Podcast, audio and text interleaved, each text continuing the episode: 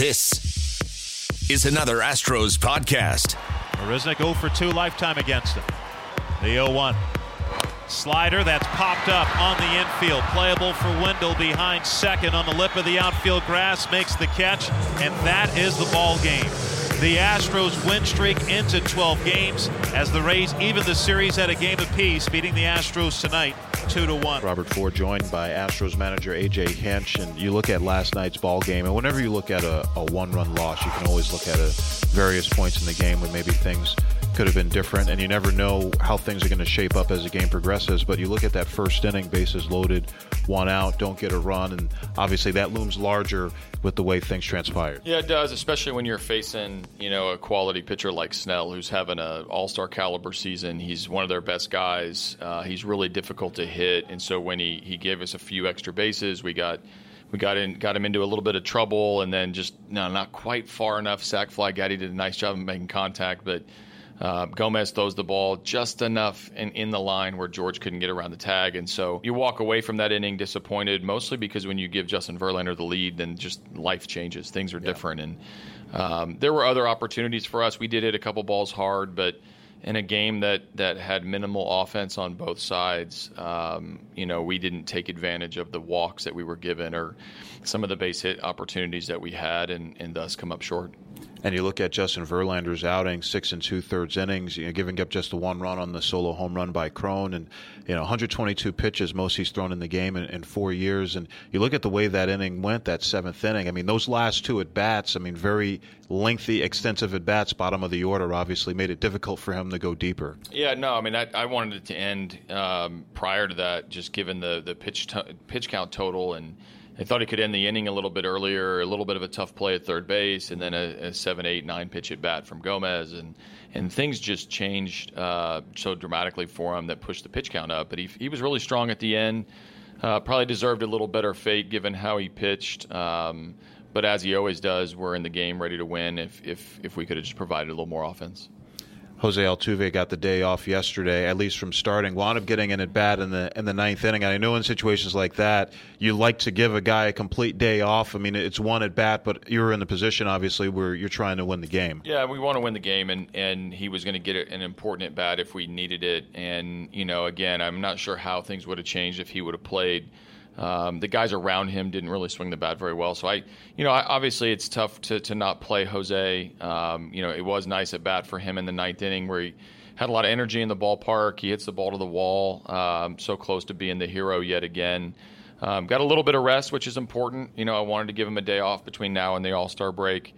Um, we'll see if he gets another one you know, Evan Gattis has been swinging the bat well. Was the American League Player of the Week last week, and he's been mostly a DH. Has caught a late in a couple of games early in the year, and obviously it's good to see Gattis swinging the bat a lot better. But does it make it a little tougher to spread some of those DH at bats around because of how well he's been swinging? Almost impossible. I mean, I gave him the day off the other day so I could DH George and and give him a little bit of a of a break off off the field, and uh, that's going to happen. You know, Gaddy's performing at a level that uh, that warrants him being in the lineup virtually every day, and that, that might increase the likelihood of Altuve or Springer or Yuli getting a, a day off uh, of anything. Well, Gaddy's swinging the bat well, but um, you know I don't have a problem with it. Obviously, I want guys to play well and swing the bats and, and, and produce, and Gaddy's been right in the middle of it, which is why he keeps playing.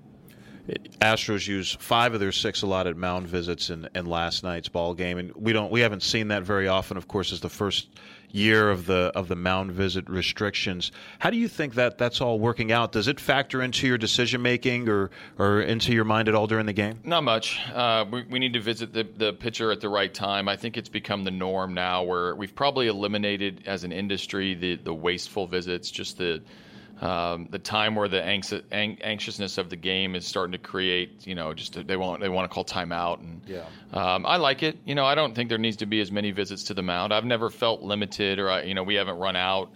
Um, you know, I don't think once, maybe once we did in at the in the ninth inning or something, but um, you know, I, I think we're we're able to adjust to this. It hasn't changed the game times as much as it has made the action the most important part. You're not you're not creating these artificial delays. Um, so I, you know, it's much to do about nothing. AJ Hinch, thanks for joining us. Got it. Back with more of Astro Launch right after this. The Houston Astros Radio Network. That is on the outside corner for strike three. Man, did he freeze him with that fastball at 97. Robert Ford, Steve Sparks. Charlie Stinkin' Morton. Thought it was Charlie freaking Morton. Something like that. This is the Houston Astros Radio Network. Back on Astro Launch, Bill Brown with Houston Chronicle columnist Brian T. Smith. Covering baseball, what a grind. Is it your favorite sport or where does it rank? I, I, I would say it's my favorite, but on, in all honesty, they're all tied. I, I absolutely love the NFL. I absolutely love the NBA. I absolutely love baseball. If I was forced to pick one, it would probably be baseball. But then when I was covering the Rockets in the Western Conference Finals, I swore it was the greatest thing on earth. And when Deshaun Watson is doing what Deshaun Watson does, or you know, with Andre Johnson, NFL playoffs, I'm, I'm convinced NFL is the best thing in the world. So I could not pick, but if I had to, by by the smallest of margins, uh, just just catching the edge of the plate, it would be Major League Baseball. Having to keep up with all the professional sports and college for that matter, uh, how difficult is that in this day and age? I do not in any way want to act like I have a real job. You know, I, I don't want to say it's hard or difficult. There are so many people out there that I deal with daily when I go into a business or you know I'm on the phone. They have the real jobs. I am I am fortunate and I am you know I am blessed and I'm very lucky. But there's a lot going on. there's in the social media age with the, all the stats with free agency with the trades. I mean, right now with the Astros, they're rolling like they should be. And in the back of my mind, I'm thinking LeBron James and the Rockets and free agency. And today was there was a Dwight Howard trade, so that's going on. And then the Texans are quiet right now, but we're not that far from training camp. And then college football's not that far away. So with 24 7 365 world and conversations thus it is in sports and there is more information there's more knowledge than ever there's a lot there's more confusion and and there are more rumors than ever so it's a lot to keep track of but i love the job more every day and uh, i'm very very lucky to do it and you get great quotes. Uh, how about the access to the players? Mm. Has that changed over the last 20, 30 years? You know, that's, that's a great question. I, I, it's, it's inside baseball, but I love talking about it because it really does affect our jobs. This has nothing to do with the Houston Texans. The NFL is increasingly bad when it comes to player access. Um, most of the big names are behind podiums, they're on stages, you talk to them once a week. NBA's okay, they kind of walk that fine line. Uh, but I'm going to be honest with you, it, it, it is hard to get James Harden or Chris Paul quote unquote one on one or just sit down with them for two or three minutes. And that has nothing to do with the Rockets. The Rockets do a great job. There's just so much demand. The beauty of baseball, from a writer's perspective, and I believe from everything I've ever heard and read, Bill, it's been this way for 50, 100 years. You can still you can spend 20 minutes talking to a player. You can you can sit in the dugout. You can talk to them in the clubhouse. You can get them when they're coming off the field. If you have that relationship, uh, if it's Tyler White, if it's Evan Gattis, I just spent uh, 10 minutes speaking with Collin McHugh, uh, Astros player rep, about potential changes to the game, and, and they'll just talk. That is the beauty of baseball. You're here every day, you live it, you breathe it, you're at the park for sometimes 12 15 hours a day if, if, you're if you're really living the life. And so you talk the game and the, one of the one of the great things major league baseball has done is it has kept the clubhouse open it's kept the dugout open it's kept the, the lines between players and the media as open as possible in, in this day and age.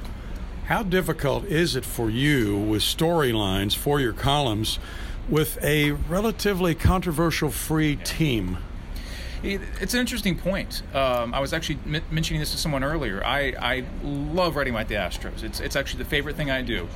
That being said, there hasn't been that much player movement. And I wrote so much about Verlander last year, and I wrote a lot about Cole during spring training. And I, you know, Max Stassi, I just wrote a column on him last week, uh, but I had written about Stassi in 13. So you get to the point, you realize that you're like, I've done the, the backstory, and I've done the life challenges and you've done the down year and coming back from injuries and so at some point you've actually written about just about everything the player uh, has done in their career and, and had these in-depth conversations and so until someone new comes in you've kind of done them so then you start looking for trends and you, you look for the big picture tonight i'm having fun i'm writing about the rings and the fact that you're going to have 40,000 plus fans this game sold out instantly they're coming here to see the world champs. They're also coming here to get their rings, which I think is just really cool and old fashioned and tells you how much this city loves this baseball team. So always. I'm always looking for different angles, different avenues, different things to discuss. There's a story I'm working on right now. I kind of stumbled into that the player hasn't talked about an issue in three or four years, and I was like, you know what, might be time to revisit that. So